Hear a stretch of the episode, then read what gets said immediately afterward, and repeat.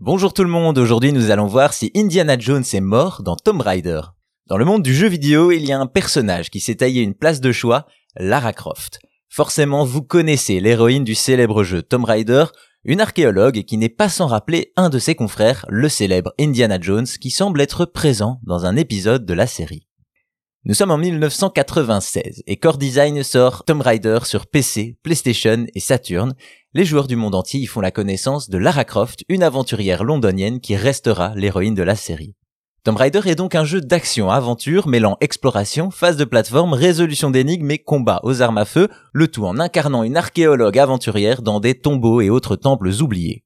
Avec une telle description, la comparaison avec un autre célèbre archéologue ne s'est pas fait attendre, le fameux Indiana Jones, interprété par Harrison Ford au cinéma, Lara ayant troqué le chapeau et le fouet pour un short et une paire de pistolets. Quelques années plus tard, en 1996, sort déjà le quatrième opus de la série des Tomb Raider, et les fans sont ravis du retour de Lara, une Lara qui, dans cet épisode, est âgée de 16 ans et suit son mentor, Werner von Croy, qui lui apprend les bases de son métier. Ainsi, dans le premier niveau qui sert de tutoriel, le joueur explore les vestiges d'Angkor.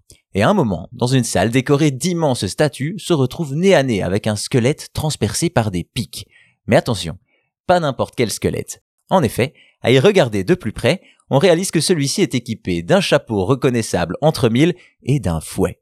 Évidemment, face à ces deux éléments iconiques, difficile de ne pas penser au célèbre Indiana Jones.